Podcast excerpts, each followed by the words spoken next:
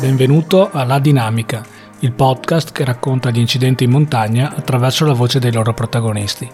Io sono Fabio Gava, autore e curatore del podcast. L'episodio di oggi è il primo episodio bonus di questo podcast. Gli episodi bonus sono episodi che non seguono strettamente la formula standard del podcast e sono pensati per consentire alcune divagazioni sul tema.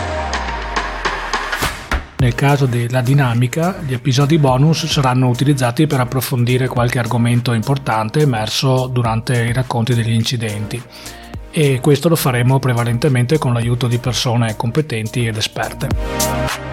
Cominciamo parlando di trappole euristiche nello scialpinismo con Anselmo Cagnati. Buon ascolto!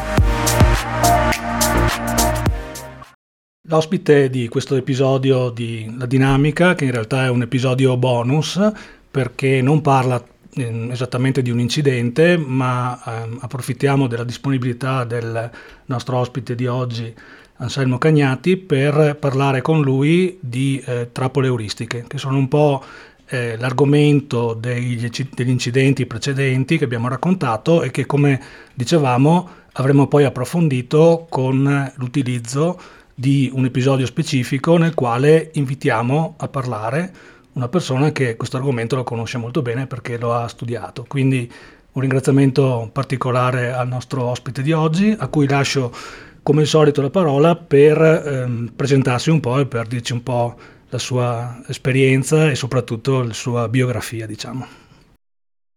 Sì, io sono Selmo Cagnati, ho 66 anni, sono nato a Falcade in provincia di Belluno, sono laureato in scienze forestali e dal 1980 ho avuto la, l'avventura la fortuna di potermi occupare di, di neve e di valanghe perché sono stato assunto presso il centro valanghe di Arabba che eh, era una struttura della regione del Veneto e nata appunto con lo scopo di studiare le valanghe, di studiare i fenomeni legati alla presenza della neve in montagna e quindi già dagli inizi dell'attività del centro ho potuto lavorare in questa struttura e acquisire quindi una, così, una cultura, una preparazione scientifica e delle basi documentali su queste tematiche.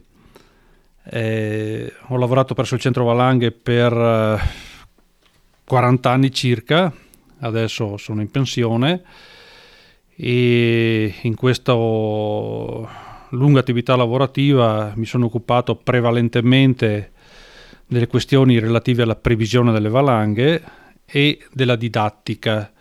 Didattica intesa come insegnamento di queste materie nelle scuole di scialpinismo, nei corsi per maestri di sci, nei corsi del CAI, nei corsi per guide alpine e quindi diciamo che la didattica è stata uno dei, dei, dei focus della, della, mia attività. Io ho fatto anche attività di ricerca, soprattutto nel settore della glaciologia, partecipando a spedizioni scientifiche in Artide, in Antartide.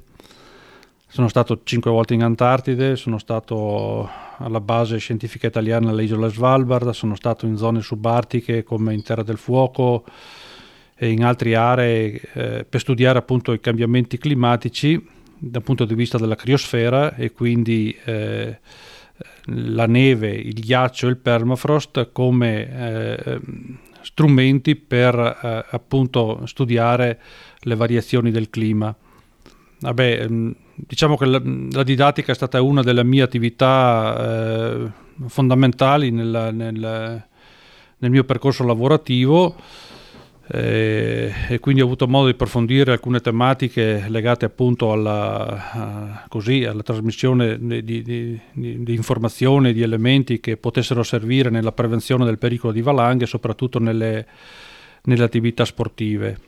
Benissimo, direi che qualifica abbondantemente la, il ruolo di esperto, come dicevo prima, e quindi e io approfitterei in particolare da, tra tutte le cose che hai appena menzionato eh, della tua esperienza nell'ambito del, dell'insegnamento, come hai detto tu, e in particolare per quanto riguarda il, la gestione del rischio valanghe e soprattutto delle, dei suoi aspetti relativi ai fattori umani. E in questo eh, faccio riferimento molto al, farò riferimento molto all'articolo tuo che hai pubblicato su eh, Neve Valanghe ancora nel lontano 2009, ma sono argomenti che rimangono tuttora validi a distanza di tanti anni. E l'articolo è nel numero 66 del 2009 appunto di Neve Valanghe, che articolo che può essere scaricato liberamente facendo riferimento al sito della Ineva e ehm, da questo documento ehm, vorrei poi prendere lo spunto per la conversazione di oggi. Quindi ehm, in linea di massima il motivo per il quale lo faccio è che, come dicevo nel sito, eh, questo è probabilmente l'unico articolo, poi tu mi hai fatto notare che ce n'è un altro sempre opera tua, di un, un po' precedente, ma questo è secondo me l'articolo più divulgativo e più completo in italiano che esista sul, sull'argomento delle trappole euristiche. Quindi io ti chiederei così brevemente, facendo riferimento appunto a questo articolo, di eh, ripercorrerlo con noi e magari di eh, approfondire un po' quelle che sono le, le, le, trappole euristiche che tu hai elencato in questo, in questo, documento. Quindi la prima cosa che ti chiederei magari è di fare un, un cappello introduttivo fondamentale che penso sia sempre alla base di, di ogni discussione relativa al pericolo eh, valanghe, che è appunto la differenza tra pericolo e rischio, quindi il ruolo che questi due termini assumono nella frequentazione della, della montagna invernale. Sì, molto spesso si fa confusione fra questi due termini, mh, mm, pericolo e rischio, in realtà sono due concetti abbastanza diversi, soprattutto eh, se visti nell'ottica della pratica delle attività sportive. Allora il pericolo è un concetto legato eh, esclusivamente alle condizioni di stabilità del manto nevoso. Il rischio invece è legato alle conseguenze che eh, determinate condizioni di stabilità del manto nevoso possono portare. Quindi per fare un esempio banalissimo, in una zona remota di alta montagna potremmo avere un altissimo pericolo di valanghe, però se nessuno ci va, se non c'è la presenza umana, se non ci sono infrastrutture, se non ci sono possibilità di danni, qualora si verificano delle valanghe, naturalmente il rischio zero. Ecco, questa è un po' eh, la differenza da un punto di vista concettuale.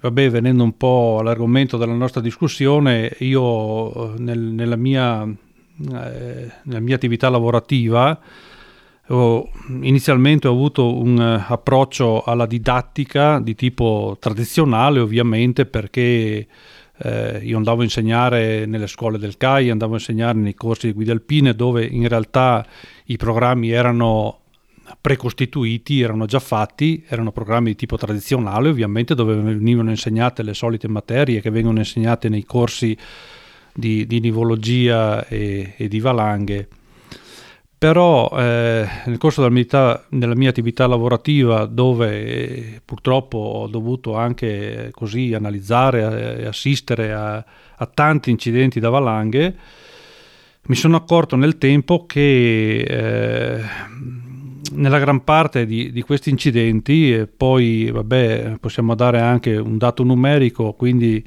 ehm, nel 60% di questi incidenti da valanghe questi avvenivano su eh, pendii su tracciati che erano familiari, tra virgolette, a, a, coloro che praticavano l'attività, cioè percorsi che avevano già fatto, eh, zone che avevano già frequentato in passato. E un'altra caratteristica di questi incidenti è che mh, molto spesso gli incidenti avvenivano per errori di tipo macroscopico, eh, se, se mi si passa questo termine, nel senso che erano eh, degli errori dovuti a comportamenti eh, che, che, avevano alla base eh, degli errori talmente evidenti che sembrava quasi impossibile che i componenti li avessero commessi, no? gli interessati li avessero commessi. E, e questo diciamo non, eh, era un po' difficile da spiegare con, eh, con, il tipo di formazione che veniva impartita, no, che era legata quindi a materie di tipo tradizionale, quindi la nivologia, le valanghe, la meteorologia alpina, eccetera. No? E, e, questo è stato il, un po' il, quello che ha fatto scattare la molla di andare un po' a vedere in profondità, a scavare un po' in profondità e, e lì mi, mi sono reso conto che in realtà quello che viene chiamato fattore umano era un po' la chiave per capire anche questi, questi incidenti, come erano avvenuti, quali erano in, re, in realtà le cause. Nel tuo, nel tuo, documento c'è una bella distinzione ehm, proprio relativa al fattore umano e tu lo dividi in fattori individuali e fattori di gruppo. Sì. Eh, magari, siccome questo è un aspetto che probabilmente è poco conosciuto, vorrei chiederti brevemente di, di illustrarcelo un attimo in dettaglio.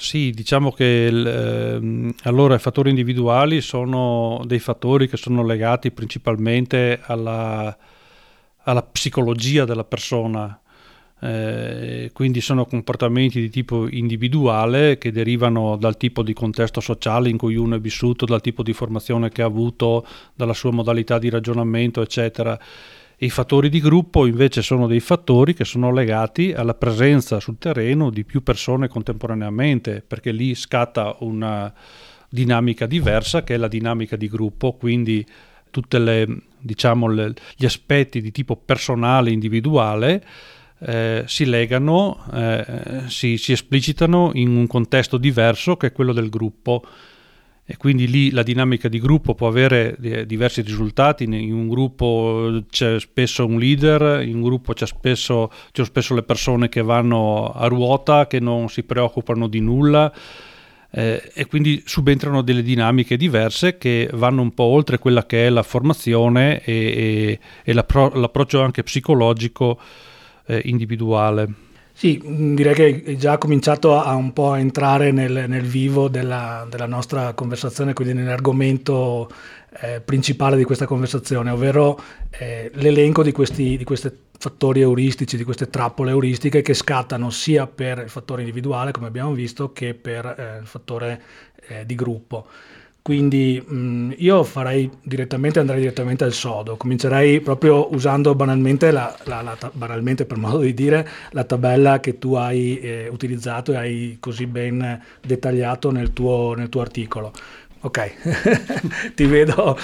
Quindi, no, no, vabbè, ma mi sembra giusto che appunto, eh, no, ho, per chi ovviamente ci ascolta, eh, ho passato la, ad Anselmo il suo documento che così... Ah, tutta la sei studiata, io sono d- eh, dieci anni che non lo guardo più. Quindi...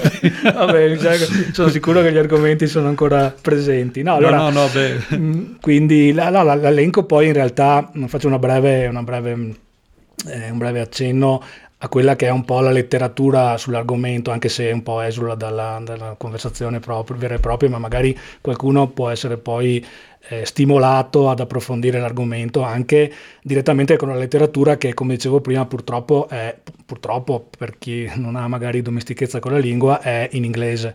Quindi molti di questi argomenti sono stati eh, studiati in tempi relativamente recenti, se vogliamo, perché comunque stiamo parlando dei primi anni 2000, in cui si, si è cominciato a dare una, una, formalizzazione a questo aspetto, perché, come dicevi tu, si è visto che alcuni di questi fattori erano spesso presenti nel, negli incidenti. Quindi Ehm, l'elenco che faremo adesso riprende un po' la, la, il protocollo sviluppato da, da McCammon nel 2002 e nel 2004 e formalizzato con un acronimo perché gli inglesi hanno veramente questa passione degli acronimi, l'acronimo FACETS che è in realtà il termine con il quale gli inglesi eh, rappresentano gli strati deboli nel manto nevoso e il gioco è proprio quello di associare un termine che sia facilmente eh, ricordabile, memorizzabile dagli esperti e ad ognuno di, te- di, queste lettere, delle lettere che compongono questo termine, è stato associato uno delle trappole euristiche che vedremo adesso. Noi usiamo i termini in italiano, va sì, che... sì, sì.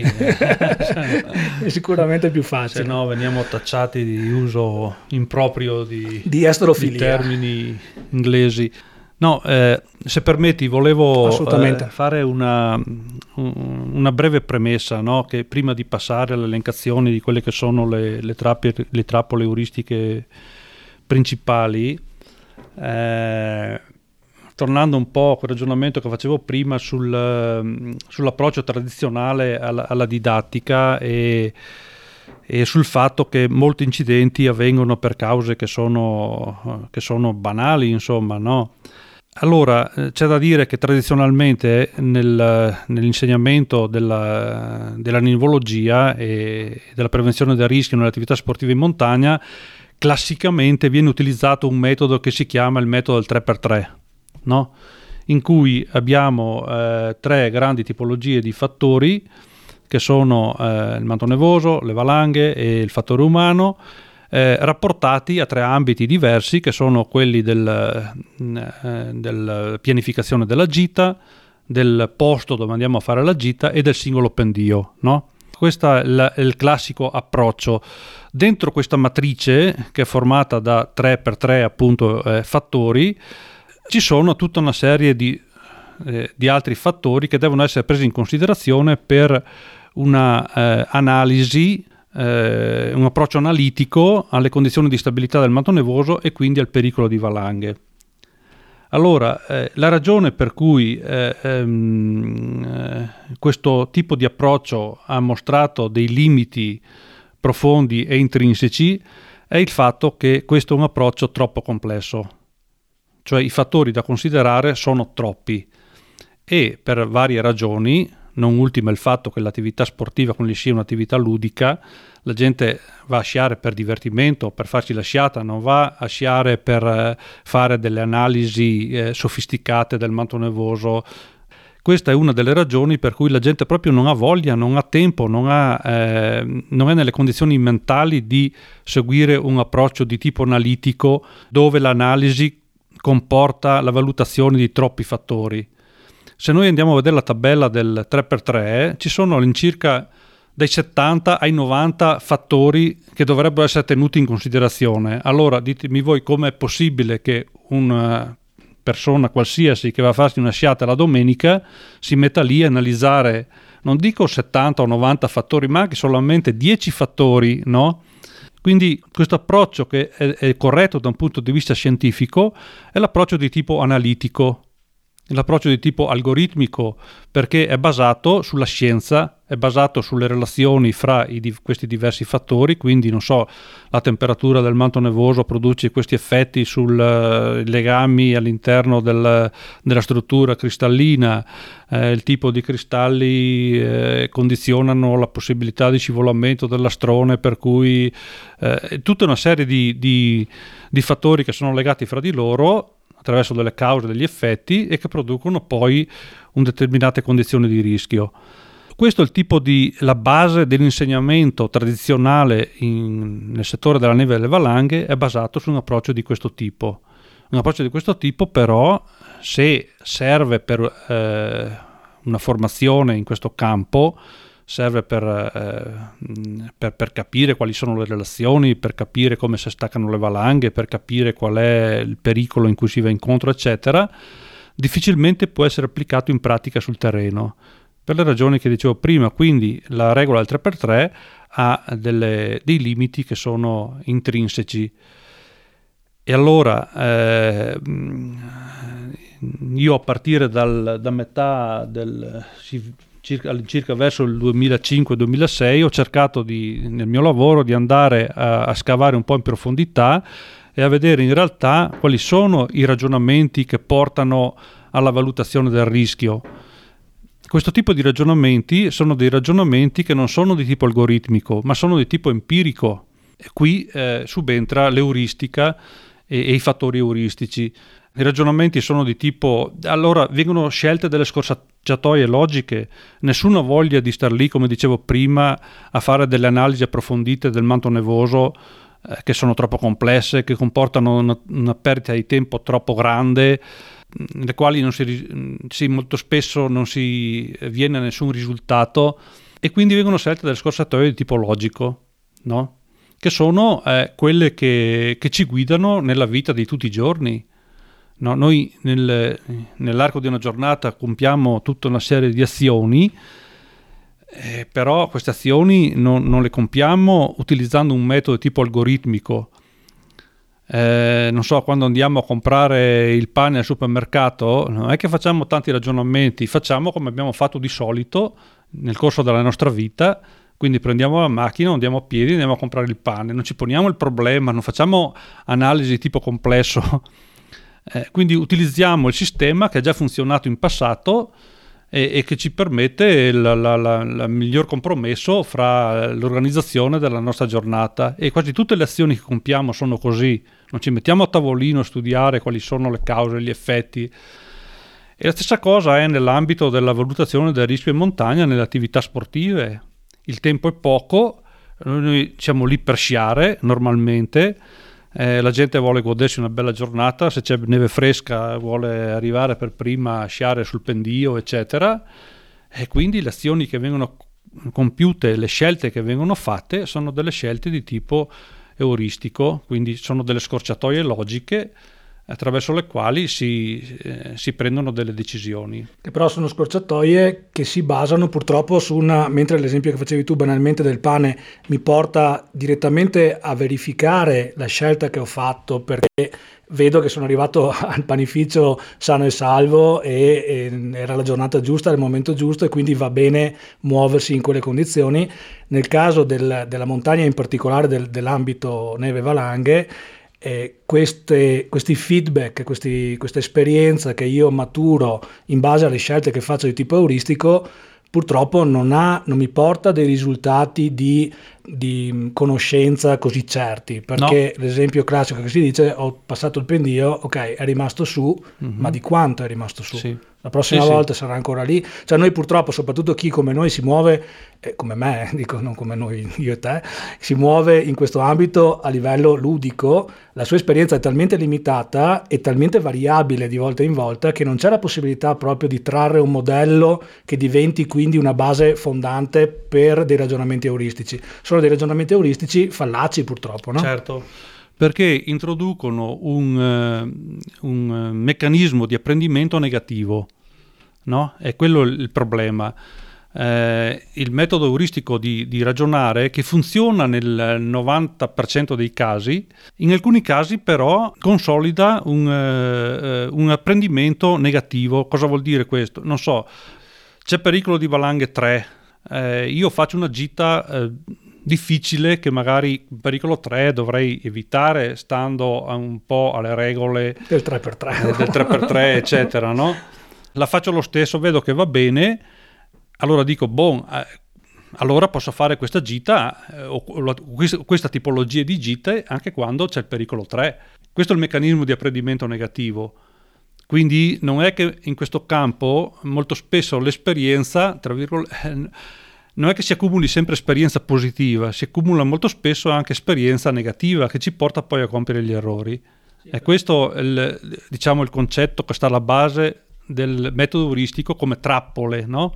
Perfetto. Per, eh, perché molto spesso, eh, eh, spe, molto spesso, mo, talvolta, questo metodo di ragionare che, che funziona eh, nella maggior parte dei casi, talvolta ci porta a compiere degli errori madornali, trascurando delle evidenze sul terreno che potevano indurci a, a fare delle scelte diverse. Certo, sì, quindi direi che a questo punto abbiamo, abbiamo messo le basi per, per, descrivere proprio queste trappole euristiche o quantomeno quelle più note o, o più sì. rilevate, ecco, diciamo, perché l'elenco è abbastanza lungo, però alcune sono anche un po' sì, difficili da spiegare. Allora, sì, se permetti io... Eh, ne citerei alcune in ordine di importanza perché sono quelle eh, con le quali eh, abbiamo visto che c'è eh, anche statisticamente un legame più solido con quelli che sono stati gli incidenti da valanghe che abbiamo analizzato e che è stato possibile associare alle, alle, trappole, alle trappole euristiche. Assolutamente.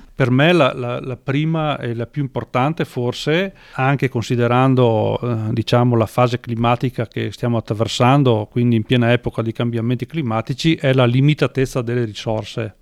La limitatezza delle risorse che cosa significa? Che noi in pratica ehm, andiamo a sciare, come dicevo prima, per, eh, per, divertirci, quindi l'aspetto ludico è importante. Cosa cerchiamo? Cosa cerca uno scialpinista? Cerca la bella sciata una bella sciata, eh, mm, magari in neve fresca, quindi eh, no, perché sì, sciare sui crostoni di ghiaccio non piace a nessuno, come sciare sulla neve ventata eh, non, non, piace a pochi, insomma. E per trovare il firm bisogna svegliarsi presto la mattina. Per trovare il firm bisogna svegliarsi presto e, e quindi eh, c'è la rincorsa eh, spasmodica alla neve fresca che di questi tempi è un bene molto limitato, no?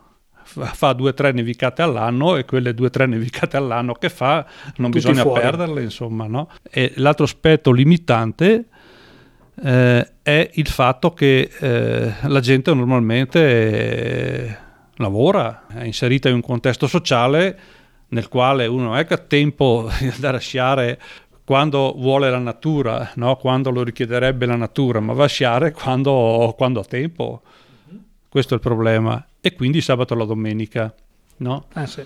Poi statisticamente le belle nevicate avvengono sempre il venerdì, quindi no, c'è questa combinazione di nevicate, aumento del pericolo e necessità eh, di uscire per trovare la neve fresca. Eh, nessuno aspetta il lunedì o il martedì che il manto nevoso sia assestato anche perché, ah, anche perché, sabato e domenica hanno fresato tutto, se sì, no, quindi esatto. comunque bisogna andare sabato e domenica. Ma bisogna andare sabato e la domenica e quindi se uno va, che ne so io, eh, in Marmolada il sabato mattina, subito dopo una nevicata, o riesce ad andare su, essere in cima per le 6 di mattina, quindi ci fa ancora una sciata neve fresca, oppure è molto difficile.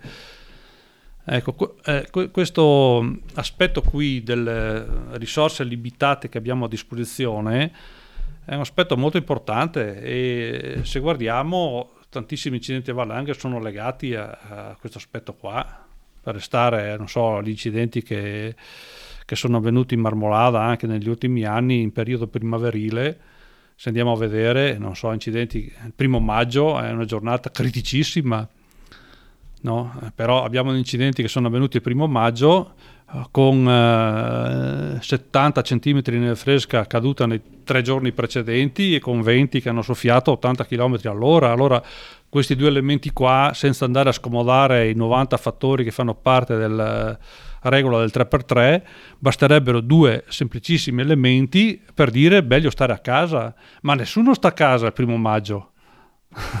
Sì, infatti, no. questa, questa, mi piace che tu l'abbia presentata su, sotto questo aspetto qui, perché spesso quel, il concetto di, di, di, scarsità è riferito proprio alla qualità del manto nevoso. Invece sono convinto che proprio, eh, soprattutto con la, la società attuale, sia una scarsità di tempo, soprattutto, che ci porta a metterci in condizioni di pericolo quando non dovremmo, al di là di quello di dire, ok, il pendio intonso, che è il termine con il quale viene giustificata un po' questa trappola euristica, essere i primi a tracciare, a lasciare la traccia, che sappiamo tutti essere una cosa bellissima, però soprattutto sono d'accordo con te, credo che il problema sia proprio la, la scarsità di tempo. Sì. Ecco, mm, vedendo un po' a questa scaletta delle trappole euristiche, la, seconda, la seconda che citerei in ordine di, di importanza è la, la familiarità. Penso questa è una trappola abbastanza importante la familiarità che cosa significa? Significa l'eccesso di confidenza che si acquisisce praticando l'attività con certi pendii e con certe escursioni, insomma, no? Banalmente, ma questo, questo, pendio sono sceso già la settimana passata oppure ho già fatto questa gita quattro volte quest'anno ah, sì, cosa cambia se la faccio un'altra volta oppure scendo il pendio un'altra volta oppure il pendio l'ho già sceso stamattina, pomeriggio, sì che differenza c'è. Oppure quindi, non, non, ho mai visto valanghe scendere su questo pendio. Non ho mai visto valanghe scendere su questo pendio. Eh, questo è la, l'eccesso di familiarità che si acquisisce con, eh, con, l'ambiente naturale, specialmente da parte di chi è spesso in montagna, mm-hmm. no? anche professionisti, insomma, no, che sono in montagna tutti i giorni, acquisiscono una familiarità eccessiva con eh, certi pendii che porta a sottovalutare dei rischi che, che ci potrebbero essere. Come dicevi tu, questo per come si, analizz- come si sono analizzati gli incidenti eh, conta per eh, una, praticamente più della maggioranza del, degli incidenti, quindi è proprio uno dei fattori che è frequentissimo, come dicevi tu, fino al 60% nel, negli incidenti. Sì, sì, sì. Eh, purtroppo anche, sto pensando mentre, mentre, parlavi, mi sono venuti in mente anche gli incidenti recenti di, degli ultimi mesi, sono tutti canali eh, o pendii che erano quelli dietro casa, i classici pendii sì, dietro sì. casa della vittima. Un ambiente ignoto induce a una maggiore prudenza. Un ambiente familiare conosciuto porta in modo automatico alla sottovalutazione del rischio. Questo è un po' la sintesi. Concetto, la sintesi. Vabbè, sono, insomma, sono innumerevoli incidenti avvenuti da persone, eh, sì, che hanno coinvolto persone espertissime, mm-hmm. Se, per non dire professionisti della montagna, eh, su pendii, appunto dietro casa, fatti centinaia di volte, migliaia di volte, che, no, che non eh, destavano alcun tipo di preoccupazione. Bene. Ecco, poi vabbè, venendo sempre, sem- andando sempre per questa scaletta, eh, diciamo mh, l'accettazione sociale è un altro aspetto molto importante. Eh, questo ha a che fare spesso con, eh, con la, dinamica di gruppo, no? anzi è, è una de, delle conseguenze dinamica, delle dinamiche di gruppo. Accettazione sociale che cosa significa? Significa che eh, quando magari uno è solo o va con un amico, eh, sono due o tre persone, eccetera, che si conoscono, c'è un certo tipo di comportamento. Quando si è in gruppo, magari insieme a altre persone che si conoscono poco, eccetera, subentra un meccanismo di, di, così, di competizione, di necessità di far vedere quali sono le proprie capacità, no? eh, per un discorso di accettazione e di riconoscimento all'interno del gruppo. Questo non accade a tutti, ma per alcuni è così, hanno questa necessità di far vedere quanto bravi sono a sciare, no? quanto eh, allenati sono, determinati sono a raggiungere la cima prima degli altri, quanto coraggio hanno nell'attraversare un pendio prima di tutti per far vedere che non c'è nessun pericolo. No? E quindi anche qui, se magari uno è da solo, o, o con un'altra persona che conosce, con la quale esce normalmente, eh, applicherebbe delle regole di maggior prudenza, quando invece in gruppo magari sono, c'è qualche bella ragazza. Da... Esatto, per, volevo dirlo no. io. con cui si è, si è, visto che questo tipo di incidente o viceversa eh.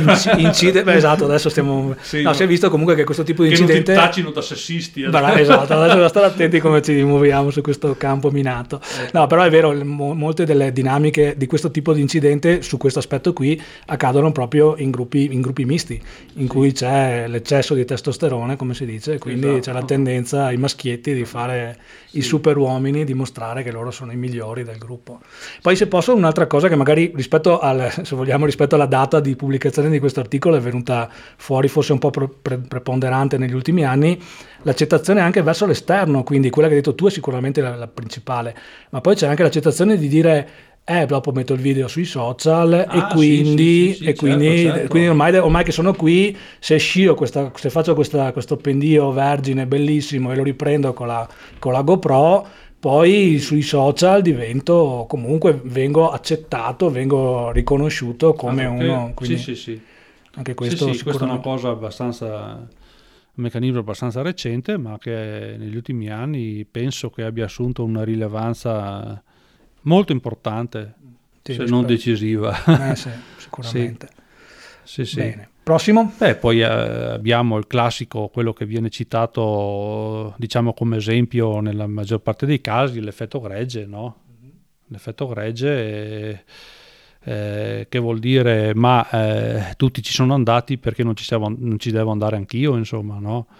Se noi eh, prendiamo come esempio la solita marmolada, tanto per, per rimanere in zona, per rimanere in zona no, eh, lì quotidianamente si può vedere quello che è il classico esempio dell'effetto gregge. Dopodiché il gregge stabilizza anche il manto nevoso, quindi fortunatamente questo è una, un, una, un, contropeso, se vogliamo, migliorativo. Ai, migliorativo ai pendii della marmolata. Sì, questo sicuramente. Però diciamo che, vabbè, insomma, l'effetto gregge è un meccanismo noto e arcinoto e soprattutto le persone poco esperte guardano troppo quello che fanno gli altri, no? eh, uno dice, vabbè, ma non si pone neanche il problema se c'è pericolo o non c'è pericolo uno ci va e basta, segue la traccia, eh, ci va dietro. Ehm, non solo fa ragionamenti, ma magari annulla un ragionamento corretto, cioè magari era inconsciamente o avevano deciso di non andare, poi passa l'altro gruppetto che prende parte, aspettiamo, vediamo che vanno su loro, vabbè sì, ok, sì. ci sono passati loro, però sappiamo benissimo che per, per certe condizioni di manto nevoso, quindi quelli di strati deboli, profondi, quindi eh, no, il fatto che, sci- che, abbiano sciato in tre su quel pendio non è una garanzia che il pendio non venga giù al quarto. Sì, questo è un po' diciamo, il risultato dell'iperfrequentazione della, della montagna, soprattutto in certi, certi posti, insomma, certe location che sono prese d'assalto praticamente Così eh, anche qui abbiamo tantissimi incidenti che sono verificati con, eh, coinvolgendo direttamente o indirettamente eh, gruppi diversi. Gruppi, più gruppi. Più gruppi. No? Di, di, provenienza diversa, che erano partiti a ore diverse e che si ritrovavano lì per puro caso. No? Eh, ecco, anche qui naturalmente eh, sì, è, è, un fattore, una, una trappola, diciamo, da cui stare molto attenti, molto attenti perché può portare a delle conseguenze tragiche. Sì, che poi annulla, è una trappola che, che, è incredibile secondo me se consideriamo il fatto che eh, il, la frequentazione di più persone, più gruppi in particolare dello stesso pendio è proprio una delle, cose, delle prime cose che vengono insegnate ai corsi di, di, di imologia, cioè che il sovraccarico sì. è il fattore scatenante delle valanghe, quindi è una nozione talmente banale par, bar, e, non, e, paradossalmente non dipende neanche dalle condizioni attuali, c'è una regola che vale sempre, quella del sovraccarico, eppure viene annullata da questa trappola euristica che dice ok va bene ci stanno andando loro, quindi vuol dire che si può andare,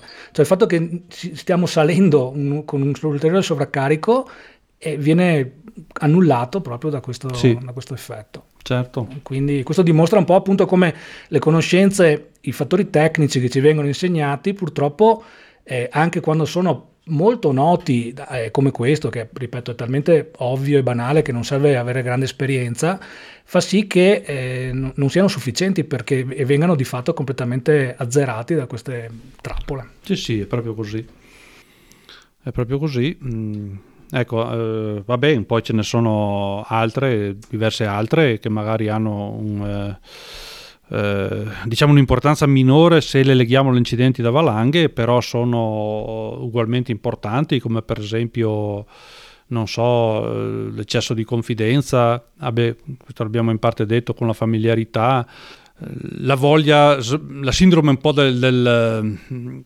del cavallo, no? che eh, quando ci sono delle condizioni di pericolo, allora, eh, e, e, che ci si accorge di queste condizioni di pericolo, eh, subentra la, la, la, necessità spasmodica di ritornare no, al punto di partenza eh, senza rendersi conto che magari ci si va a mettere in pericolo proprio nella discesa o, o in questa necessità di tornare rapidamente al punto sicuro, no? Che forse è meno nota questa, questa qua, che è un po' eh, il contrario dell'effetto gregge, se vogliamo, no? Uno eh, quando si accorge che c'è in pericolo ritorna sulle proprie tracce in maniera convulsa, magari fa- compiendo degli errori che facendo dei ragionamenti un po' più compiuti eh, eviterebbe. Anche l'eccesso di determinazione è un'altra trappola euristica, no? Il voler raggiungere la cima a tutti i costi, il voler raggiungere l'obiettivo a tutti i costi soprattutto se ci troviamo in, in, in ambienti dove non, non, ambienti che non, sono, che non, è facile da raggiungere, cioè abbiamo fatto tutte queste strade, abbiamo, sì. abbiamo preso l'aereo, abbiamo fatto, eh? ormai che siamo qui, eh, ormai si va in cima. Sì, questo, esatto, sicuramente, esatto, chiaro se succede nelle montagne dietro casa magari si rinuncia più facilmente però appunto ognuna di queste trappole ha degli ambiti diversi ah, sì. di, di, di, applicazione. Sicuramente questa è quella che più, che più facilmente scatta quando siamo sì, in sì. Un, ter- un, territorio nuovo, con condizioni però al limite. Quindi, no, io ti chiederei però una, um, una, tua opinione o comunque un tuo commento su quella che um, è definita la trappola dell'aura dell'esperto che penso possa essere interessante se mh, tra chi ci ascolta ci sono persone che magari hanno meno esperienza e quindi si affidano più frequentemente alla guida più o meno implicita di qualche, di qualche amico, quindi vorrei chiederti di... Eh, sì, quando noi eh, abbiamo parlato della dinamica di gruppo un po', no? che, che, dei meccanismi che scattano eh, quando le persone vanno in gruppo. Naturalmente in gruppo, eh, un gruppo formato da persone che hanno appunto una loro personalità, una loro, un loro approccio psicologico al, eh, alla soluzione dei problemi, eccetera, no? E in un gruppo c'è chi ha la tendenza ad assumerne il comando, se vogliamo, quindi ad assumerne la leadership, e chi invece naturalmente è più, eh, è più predisposto a rimanere nelle retrovie, a seguire, a andare al traino. Questo è normale in tutti quanti i gruppi, insomma, no? Ecco, eh, non è detto che chi ha la tendenza ad assumere la leadership del gruppo sia anche la persona più competente, sia anche la persona più esperta, magari è la persona che parla di più, è quella che la sa più lunga, è quella che, non so, eh, si fa vedere maggiormente, ma non per le capacità eh, intrinseche che ha nella valutazione del rischio soprattutto, ma, ma magari sì, è semplicemente la persona che è più predisposta ad assumere il comando del gruppo. Ecco, questa, eh, così, ehm, questa trappola della falsa leadership eh, può portare a mettersi in situazioni critiche perché uno porta un gruppo eh, no, in eh, posti che magari dovrebbero essere evitati senza averne le, le, senza avere le necessarie competenze. Eh, questa, questa situazione qua è molto frequente per esempio fra i gruppi di cespolatori dove magari ci sono nella maggior parte delle persone sono completamente inesperte e c'è qualcuno che magari, che ne so io, eh, ha avuto l'avventura di seguire una lezione di nivologia, eccetera, no? e, e naturalmente prende il comando delle operazioni. So io come si fa? Lo so io come si fa, seguitemi che... no? Però non è, non è, così infrequente anche, anche nello scelpinismo, insomma, in persone che hanno seguito regolarmente dei corsi, che hanno avuto una formazione, eccetera, perché eh, quella della leadership non è una, una predisposizione automatica che, che, che viene appunto dal, dalla consapevolezza di avere delle competenze, ma è più una conseguenza del carattere delle persone. Che magari si associa a essere quello, tec- quello più allenato oppure ah, quello sì. che tecnicamente scia meglio e ah, quindi ah, sì, sì. Beh, se lui scia lì perché lui che o quello che, che, ha avuto in mente di fare la gita mm-hmm. o mhm. quello che Così, eh, Prima su questa cosa vorrei, vorrei, fare un approfondimento, se mi permetti, anzi se chiedi, ti chiedo la tua opinione in merito. Ehm, su questa cosa hai parlato appunto di ehm, valutazione del rischio. E c'è un aspetto che mi preme un po' sottolineare, che la valutazione del rischio non è assoluta, cioè la valutazione del rischio è soggettiva, ognuno di noi decide qual è il livello del rischio a cui vuole esporsi. E questo secondo me diventa fondamentale proprio nel momento in cui ci si muove con un gruppo, quindi non ci deve essere una persona che decide il suo livello di rischio e pretenda di applicarlo a tutti i componenti del gruppo, perché ognuno dei componenti del gruppo, indipendentemente dalle sue capacità, può avere una valutazione del rischio diversa. Banalmente, una persona che magari ha a casa tre figli rispetto a uno che a 20 anni è da solo, può avere una valutazione molto diversa della, del, di quello che può, può, essere il rischio a cui è disposto ad esporsi per fare una sciata. Quindi questo credo che sia un, appunto un po' legato, mm, dimmi cosa ne pensi tu, un po' legato a, questo, a questa trappola in particolare.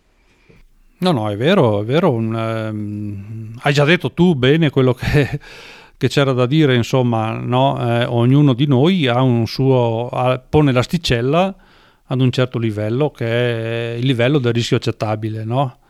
E bisogna avere eh, la consapevolezza di, di, qual è questo rischio accettabile. Naturalmente uno che va eh, a fare un 8000 d'inverno ha un, l'asticella posta molto in alto, quindi si assume dei rischi che non sono certamente quelli di un padre di famiglia che va a farsi la gita domenicale per passare in, nella natura una mezza giornata, insomma, no?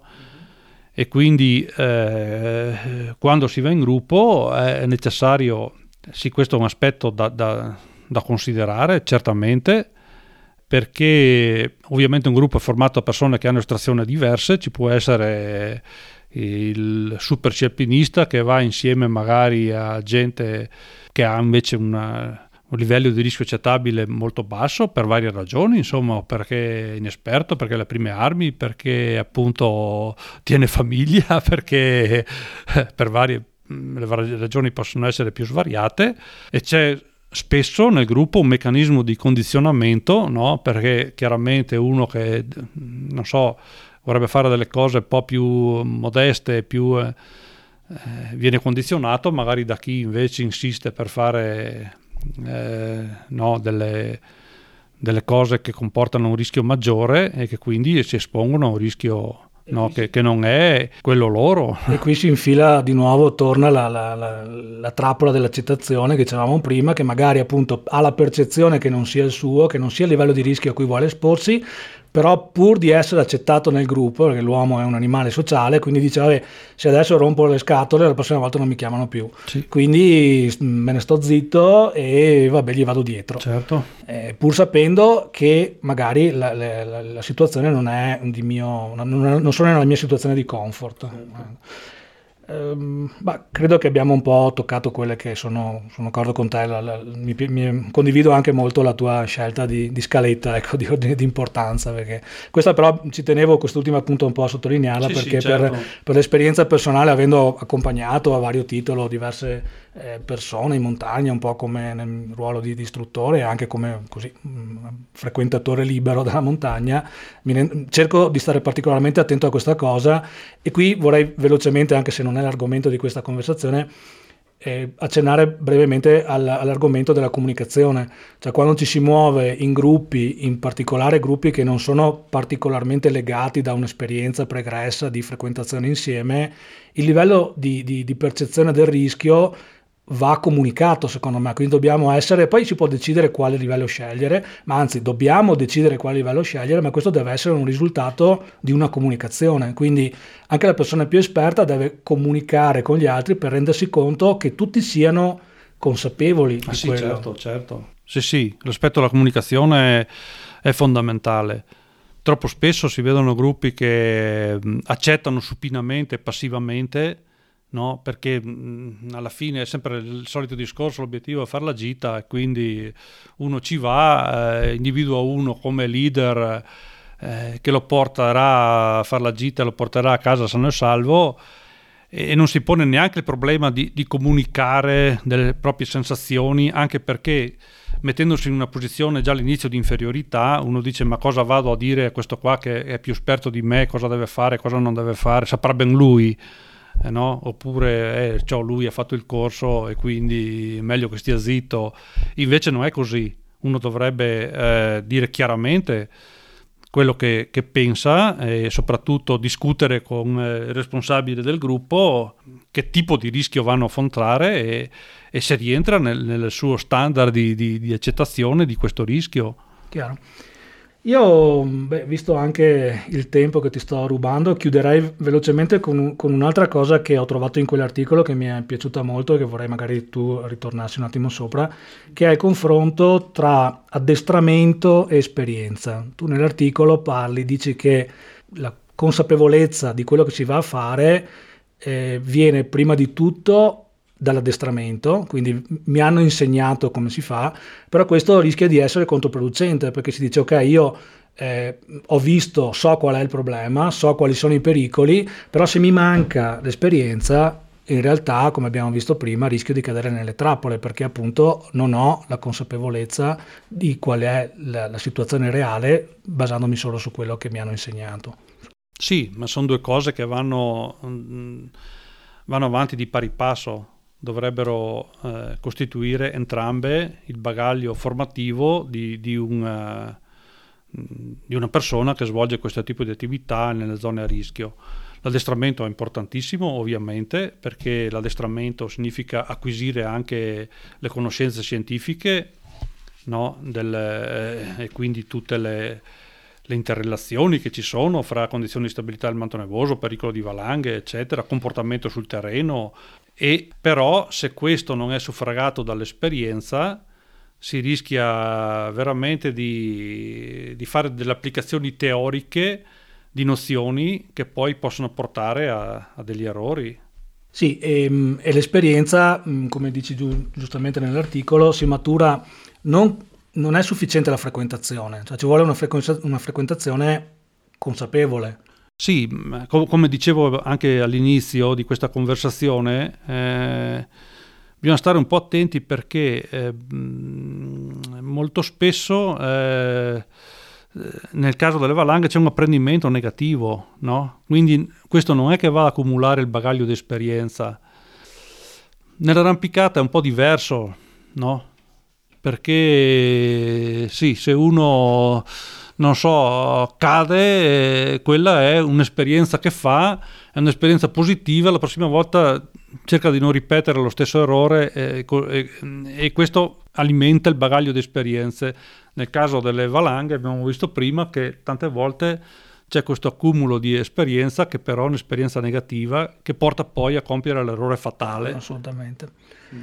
Per la cronaca questa, quest'ultima, quest'ultima, affermazione di, di, Anselmo non gliel'ho suggerita perché lo dico perché scherzando, perché chi mi conosce eh, che, che, ha seguito un, po' le mie lezioni o magari parlando insieme eh, eh, sa che questo è un esempio che uso anch'io sempre, cioè il, il fatto come dicevo prima di aver tagliato un pendio e che il pendio è rimasto su non è neanche minimamente confrontabile al grado in parete. Io vado, trovo un passaggio di quinto, volo, sì. so che il mio grado è il quarto, punto. Mm. Quindi se leggo la relazione che mi dice che ho un quinto più, non ci vado neanche. Invece nelle valanghe questa, questa cosa non ce l'ho, perché io vedo il pendio 35 gradi, ha sventato, ha fatto 20 cm di neve fresca, la settimana scorsa l'ho tagliato, è rimasto su, quindi lo faccio ancora. Sì, sì, eh, certo. come dicevamo prima, proprio mi ha, fatto, mi ha, fatto, sorridere che tu abbia fatto quell'esempio lì, perché è lo stesso esempio che, che credo sia più significativo per tutto. Bene, avrei ancora 100.000 domande, ma qui veramente il tempo sta correndo. Quindi io non posso che ringraziarti per il tempo che ci hai dedicato, che mi ci hai dedicato, anzi che mi hai dedicato, perché come dicevo, come, come ho detto diverse volte in, nel presentare questo, questo, podcast, uno dei motivi per i quali ho deciso di farlo è anche per, per imparare io per primo, quindi al di là di condividere le, le conoscenze e l'esperienza degli incidenti, degli episodi standard, è anche un motivo per me per, per imparare qualcosa di nuovo e direi che oggi è stato un esempio. Figurati, è stato un piacere per me eh, riprendere un po' questi argomenti che avevo un po' tralasciato ultimamente per le mie altre attività che sto facendo con i cani da slitta, però è sempre un piacere, insomma, riprendere un po' questi argomenti, anche perché è soprattutto piacere vedere che c'è qualcuno eh, che si interessa a questi argomenti e l'auspicio è quello che vengano sempre di più considerati nei, nei corsi. Vedo che è una cosa abbastanza difficile perché, non so, eh, lo status quo è sempre più, più comodo, diciamo, no? E introdurre delle novità significa avere nuove competenze, significa aggiornarsi, significa studiare, studiare un po' una rottura di scatole certe volte. È molto più semplice fare una classica lezione di nivologia che va sempre bene. Mm-hmm. Non dico che non debba essere fatta, eh, no, no, però... beh, certo, chiaramente rappresenta sicuramente la base di partenza. Sì, ovviamente bisognerebbe cercare di andare un po' oltre e e diciamo impostare un po' di più tutta la didattica che viene fatta nella prevenzione del rischio per chi va in montagna su queste tematiche qua del, del fattore umano che, che, secondo me sono determinanti insomma. Benissimo, sì, hai citato l'altra tua attività, io una cosa che mi sono dimenticato eh, di dire all'inizio e che tu non hai menzionato, ci sono anche dei libri tuoi su, su questo argomento, magari anche quelli hanno un po' di, di anni, però sono sempre argomenti sì, sicuramente... Sì, sì, sì, sì sì, mm, io diciamo che mm, allora io ho fatto tanta attività scientifica e quindi ho fatto più di 150 pubblicazioni su queste tematiche, ma naturalmente la maggior parte di queste hanno proprio un carattere tipo scientifico che hanno poco a che vedere con l'attività sportiva. Eh, la base di quello che io ho pubblicato sul, eh, in questo campo del, dello scialpinismo, insomma, della prevenzione del rischio nella pratica di attività sportive, si trova mh, mm, o sugli articoli pubblicati sulle Alpi Venete, ne ho fatti alcuni su queste tematiche qua, o qualcosa su Neve Valanghe, che è la rivista del, dell'EINEVA, dell'Associazione Interregionale Neve Valanghe, poi ho fatto qualche manuale anche sulla valutazione della stabilità del manto nevoso che, vabbè, sono degli scritti un po' datati che però penso che abbiano ancora una certa validità perché non è che sia la, uscito la tanto di nuovo insomma. sì, sì, e poi la fisica delle valanghe sì. va bene perfetto grazie ancora e a presto a tutti i nostri ascoltatori grazie a tutti voi se ascolti gli episodi di La Dinamica attraverso l'app di Spotify, hai ora la possibilità di interagire con il podcast, rispondendo alla domanda o al breve sondaggio associato a questo episodio.